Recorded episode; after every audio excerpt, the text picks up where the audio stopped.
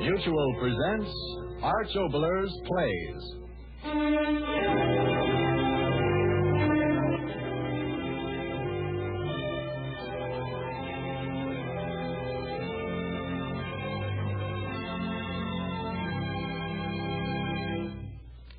Mutual Broadcasting System has the pleasure of presenting the third broadcast of a special 26 week series of plays by radio playwright Arch Oboler. In this series, we hope to bring you dramas full of the excitement and the meaning of plays told in relation to the expanding world in which we live. The play will be introduced by Arch Oboler. Everyone is talking about the post-war home. Houses that'll be bought in packages and erected while you wait with a tack hammer and a button hook. They talk about vacuum glass walls and radiant heating and coal lighting and organic living and kitchen sinks which will include everything but the kitchen sink. I read these notes about the brave new house and then I heard a song. And by that peculiar reverse alchemy of a playwright's mind, I've written a play, which my friend Raymond Massey will now bring you, which is about the house I live in but which has nothing to do with plastics or packaged conveniences, but which has to do with a man's heart.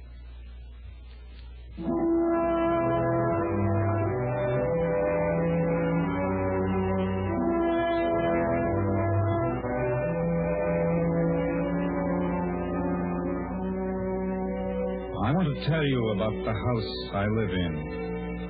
I want to tell you how the house that had been mine lost its walls, and all the rooms were filled with rubble, and the dust arose.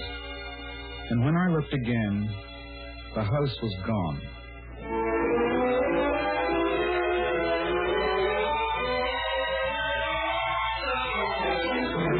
Was it a bomb that fell? Bomb? Bomber over Elm Street, USA. But you say your house disappeared. How did it disappear? I'm going to tell you.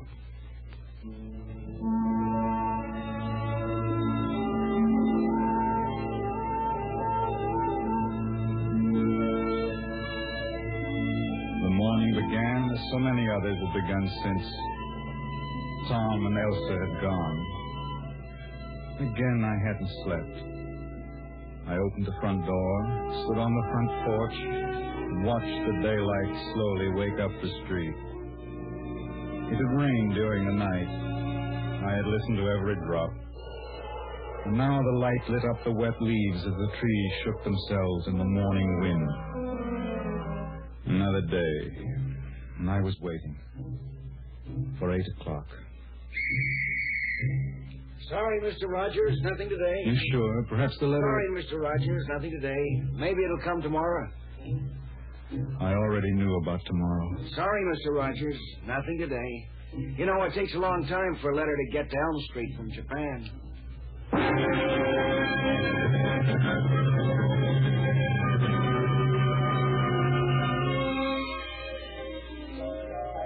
I went back into the house. Chairs, tables, sofa. The piano Elsa had played. The piano Elsa had played. I went upstairs. Tom's room just as it had been. His bed, his typewriter on the desk, his track shoes hanging from the side of that chair he had made in manual training. Just the way it had been that last night. Sure, Dad, sure, all packed. Uh, come on in, sit down. Socks? What do I want to take more socks for? But, Dad, didn't you ever hear of GI issue? Say, Dad, will you do something for me? All this junk here, will you hand it out to those Margolis kids down the street? Yeah. Yeah, the baseball and the mitt. Remember when I broke my thumb on that hot liner? Oh, you better not give him the football until fall, because if you give it to him now, there won't be much of it left by then. Hey, Dad, did you hear about that? I'm getting farsighted. Dad, my track shoes, everything but my track shoes. I'll be doing a little running when I get back, if I'm still young enough. Me and my long gray beard doing the high hurdles. Oh, Come on, Dad. It isn't as bad. Well, look, I'll be back soon. Don't you read the papers? What? Well, this war with the Japolas won't last six months once I get over there. Dad, well, this is just a guess, but I got a hunch we'll be starting to bomb Tokyo soon. Well, it's just a hunch, but if it happens, I'm going to be in on it. And, well, I'll, I'll send you a bird's eye picture of the Emperor's oh, horse. Dad, something else. And we we almost got married last week, and then we didn't. Yeah. Oh no, it was me. Uh, well, I wanted her to have a chance to change her mind if I didn't get if I stayed away too long. She found out that absence didn't make the heart. You know. If she needs anything, well, keep an eye on her, will you? Thanks. How much time have I got left? Is that all? You watch. You sure you watch? Okay. I just want to sit here a little bit and look around. Yeah. Funny how. I've always had so much time. Now I've only got enough to sit here. It's a swell room. A good house. And a good life. Hey, hearts and flowers. Okay, Dad, get the car out. I'm all ready to go. Ready to go. Ready to go where? Tom, if I only knew where you were. Or if you were. Elsa's room. The silly room, I'd call it, with its frippery, billowing curtains, cretonne flounces on the dressing table at which she'd sat so many times, covering with glamour a face that was so very young. Course, Dad, come on in. Dad, you think this makeup's too dark? My lipstick? I know it's red. It's the reddest I could get. Oh, Dad, this is a terrible thing to say, but I'm going to miss dressing up like this.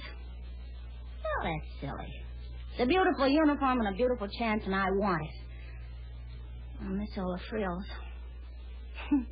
if they heard me talk, they'd pull up the gangplank before I got there. Tomorrow? Six o'clock. Dad, uh, I'd rather you didn't come down to the station. No, no, it isn't that. I, I, I just don't want. Dad, please. Just the way you did when Tom. Just let me go alone. Thank you, darling.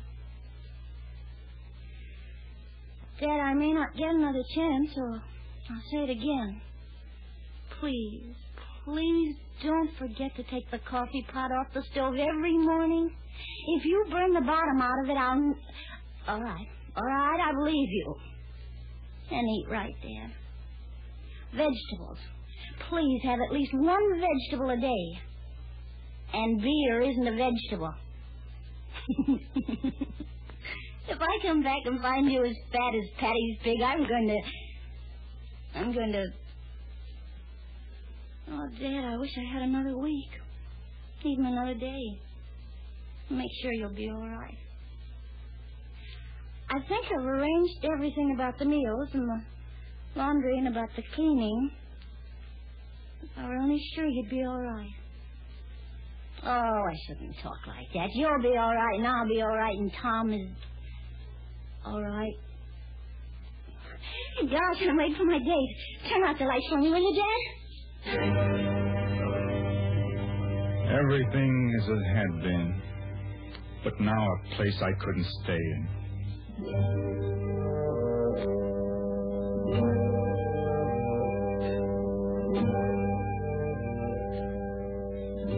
Out into the street, to walk as I had done so many times before, until the circle of my aimless steps brought me back to this empty house I lived in. I had made the walk so many times. Fifty steps and that silly little Pekingese of Mrs. Englehart would see me pass and yap at me. Another dozen steps and the broken piece of sidewalk in front of the Andrews place. Then the iron picket fence Tom used to run along when he was small, banging his stick along the iron pickets as he ran, so half the neighborhood knew his nibs was free of school for another day. I passed a big oak tree where Elsa would stand with her girlfriends when she was very young and giggle when the latest football hero passed. Laughter. Children's laughter. They'd laugh too. They'd be full of laughter. My children. Oh, oh, no. Tom, this one. Look at this one. Holy. Oh, wait a minute. Give me that. Oh, no. Hey, make her give it to me. Elsa, give. Oh, no. This one goes to your commanding officer. Elsa, if you don't give me that picture. It's a museum. Elsa, I'm coming around that table and break your neck. Listen, Trackstar, I won't do you any good. I've got duplicates. No, Elsa. Dad, don't just stand there. Do something. Any chance. It's got two dozen printed out. Oh, Dad, you shouldn't have given us. He said you clean out the drawer, so I oh, did. Oh, Elsa- I'll mail it to Hap Arnold, and they'll paint it on the nose of your bum. My sister, you snake on the grass. Pretty words won't get you anywhere. Please. This makes up for every time you paddled me. Elsa. Oh, Dad, this is the most wonderful going away present. Mm-hmm. Elsa, dear. My beautiful, conceited brother at the age of three, riding naked on a white horse. Oh, brother. My steps went past the children's laughter. The endless circle of my aimless steps.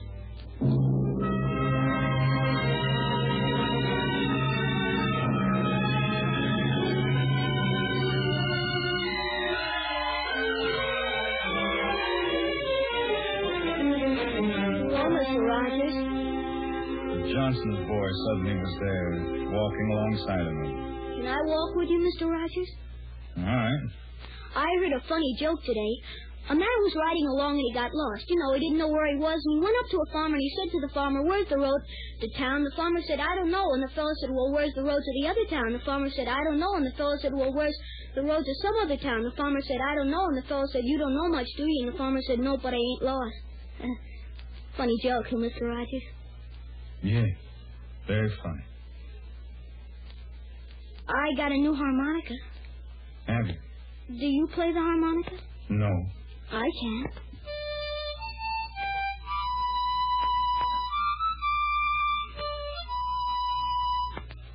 My ma said, please get out of the house if you're going to play that. I got a headache. Why a head's ache, Mr. Rogers? Loud noises, unnecessary conversations, worry. You got worries, Mr. Rogers? What's that song you were playing?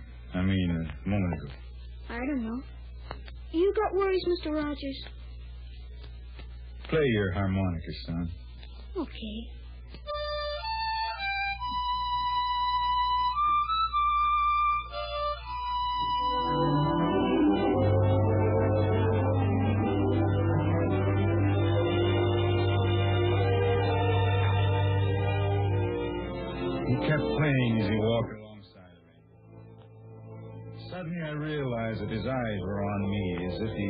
Say something to me, yet was afraid to speak. And then he did speak. You, you take such big steps, Mr. Rogers. Sorry. That better? Yes. You going anywhere in particular, son? No, sir. No school today? Saturday. No, I forgot. You didn't know it was Saturday? Sometimes one day gets to be like another. Mr. Rogers, listen, you must wait. Jimmy Doolittle go over with a thousand thousand flying forts and he'll get time out. You just wait and see. Jimmy Doolittle get him away from those Japs. Honest, he will.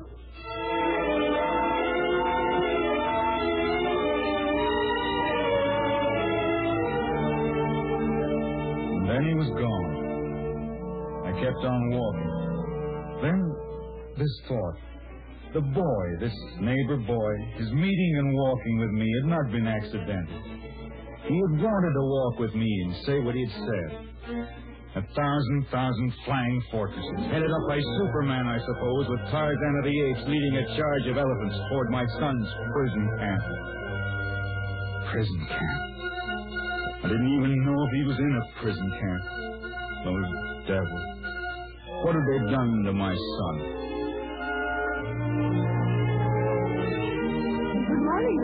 Rogers. How are you this morning? I'm your neighbor, Mrs. Gibson. A woman. Yes, a neighbor. I'd seen her once or twice as I'd walked by. And now she was there walking with me, a grocery bag in her arm, and talking to me. Must have rained quite hard last night. Yes, it did. Rain this spring has certainly done wonders for our lawn. I've noticed yours. It's very lovely. Yeah. Of course, the whole problem is to get someone to do the mowing. I saw you talking to little David Miller. I guess the smaller boys of this neighborhood will come into their own this year. What with the 12 and 14 year olds all going off to help on the farms during their vacation. If the grass grows tall, there will be no harm. No, of course. No. Did you hear about the Griffith boy? No. He was out flying a kite, and it fell across those high tension wires over on Oak Street. And he and some of the other boys got a ladder and put it across the telephone and telegraph post, and they were halfway up when Mr. Griffith came along. The Griffith boy had a metal fishing rod that he was going to use to lift the kite off the wires. Can you imagine that? He'd have been electrocuted if Mr. Griffith hadn't just happened to leave work early that day. If you ever expect them to grow up, you certainly have to watch your children every minute. I mean, I'm sorry. I'm, I mean, uh, Mr. Rogers, I, I wonder if I could ask you something. Yeah? Well, I know your daughter Elsa has been overseas for a long time, but my daughter Peggy is joining up, and and you can understand how excited I've been. I was wondering if you could tell me anything that would. You were saying. I was just finding an excuse to talk to you. Peggy's joined up and gone, and I've watched you walk by my house every day. And today I started off to market just at this time, just so that I could have an excuse to to tell you that that Mr. Gibson and I would like very much to have you come to dinner some night this week. No, don't say yes or no now. Just think about it, and whenever you'd like to come over, just let us know. Goodbye.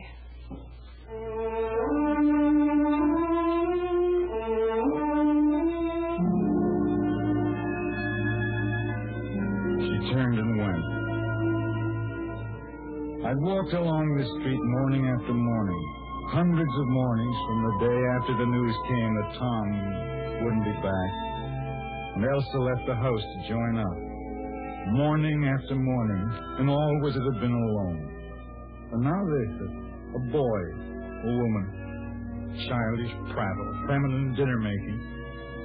What was this today?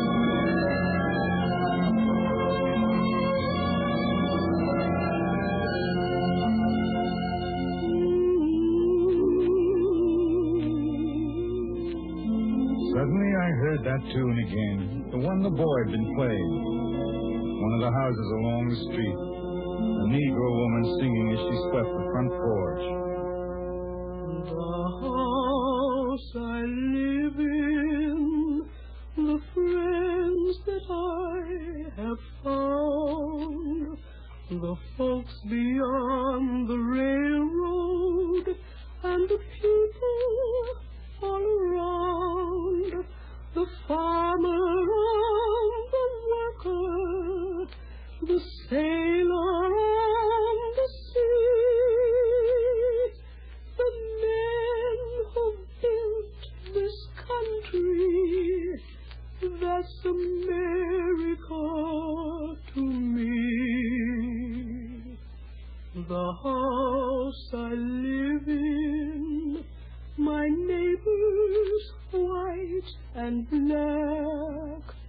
the people who just came here are from generations back.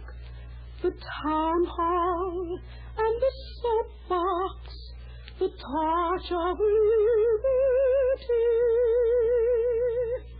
A home for all God's children. That's America to me. The words of old Abe Lincoln, of Jefferson and Paine, of Franklin Delano Roosevelt, and the tasks that still remain. Our little bridge at Concord, where freedom's fight began. Our Gettysburg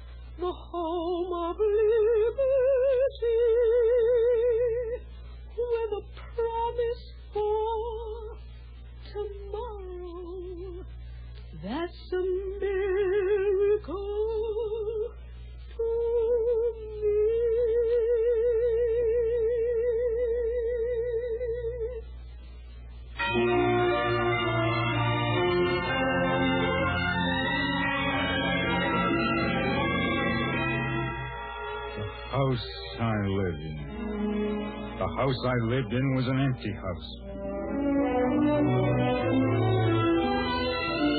Wonderful song, isn't it, Mr. Rogers? I turned. Who? And then I saw it was Anne. My Tom's Anne. I said, that's a wonderful song. Hello, Anne. Hello. You going anywhere in particular? I was just walking. Mind if I walk with you? Of course not. I'm glad to see you.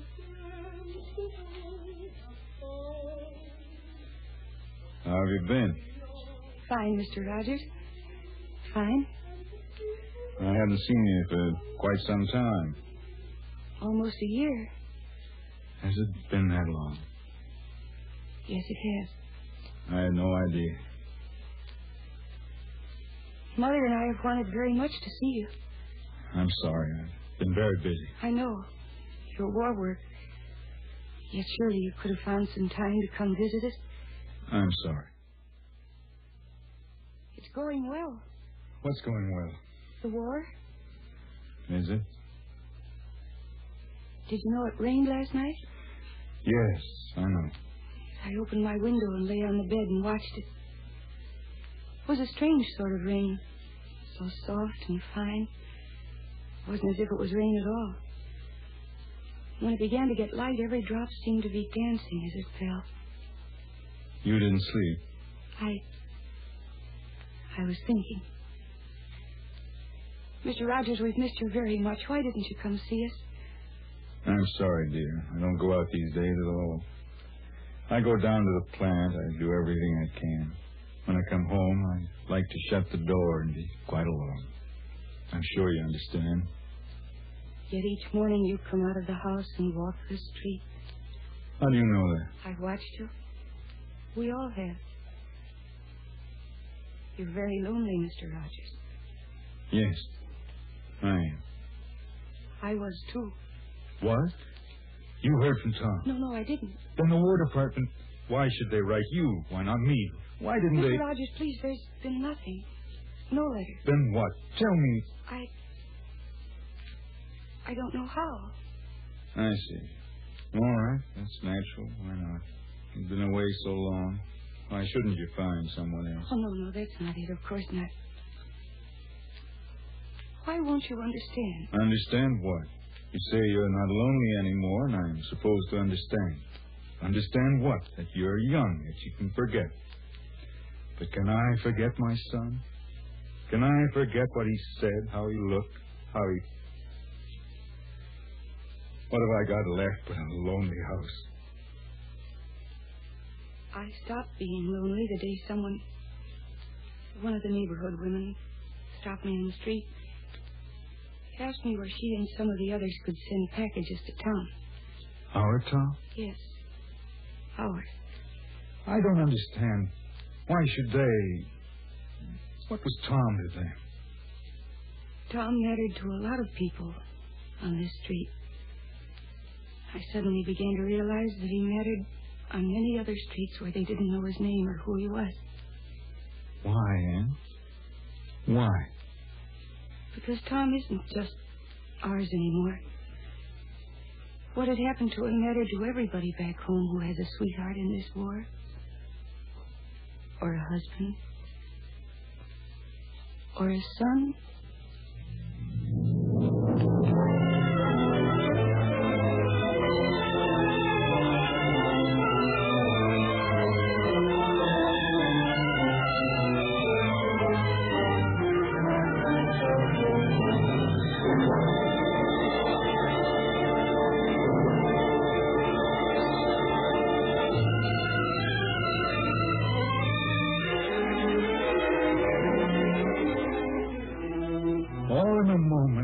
House that I lived in lost its wall. And all the rooms were filled with rubble, and a dust arose.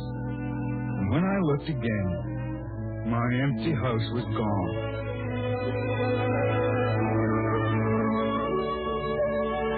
And suddenly a new house arose, and it was filled with people. All the people to whom Tom mattered, even though they'd never seen him, or didn't even know his name. All the people whose hearts were filled with the work, the trouble, and the hopes of this war that my son and my daughter, and I, were fighting.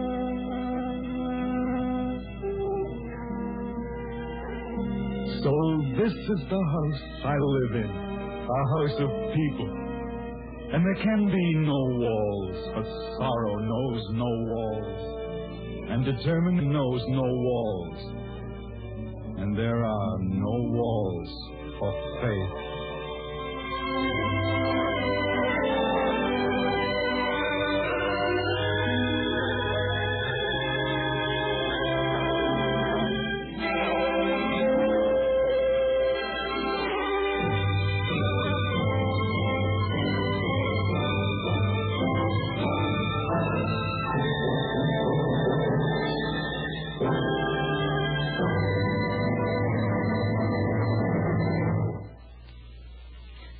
You've just heard Raymond Massey in The House I Live In, a new play by Arch Oboler. Included in the cast with Mr. Massey were Anne Shepard, Alfred Ryder, Mercedes McCambridge, and Hester Sondergaard. The song, The House I Live In, was written by Earl Robinson and Lewis Allan and was sung by Miss Hope Foye. The original music was set by Gordon Jenkins and the orchestra was conducted by Sylvan Levin.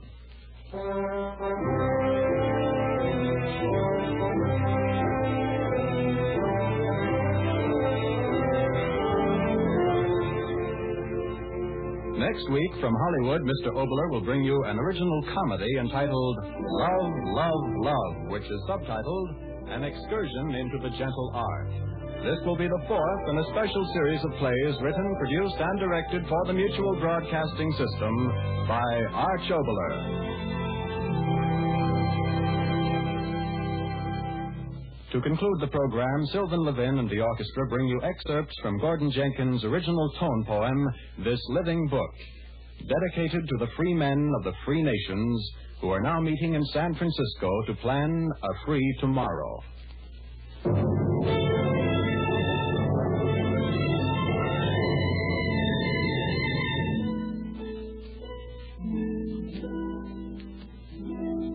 This is the Mutual Broadcasting System.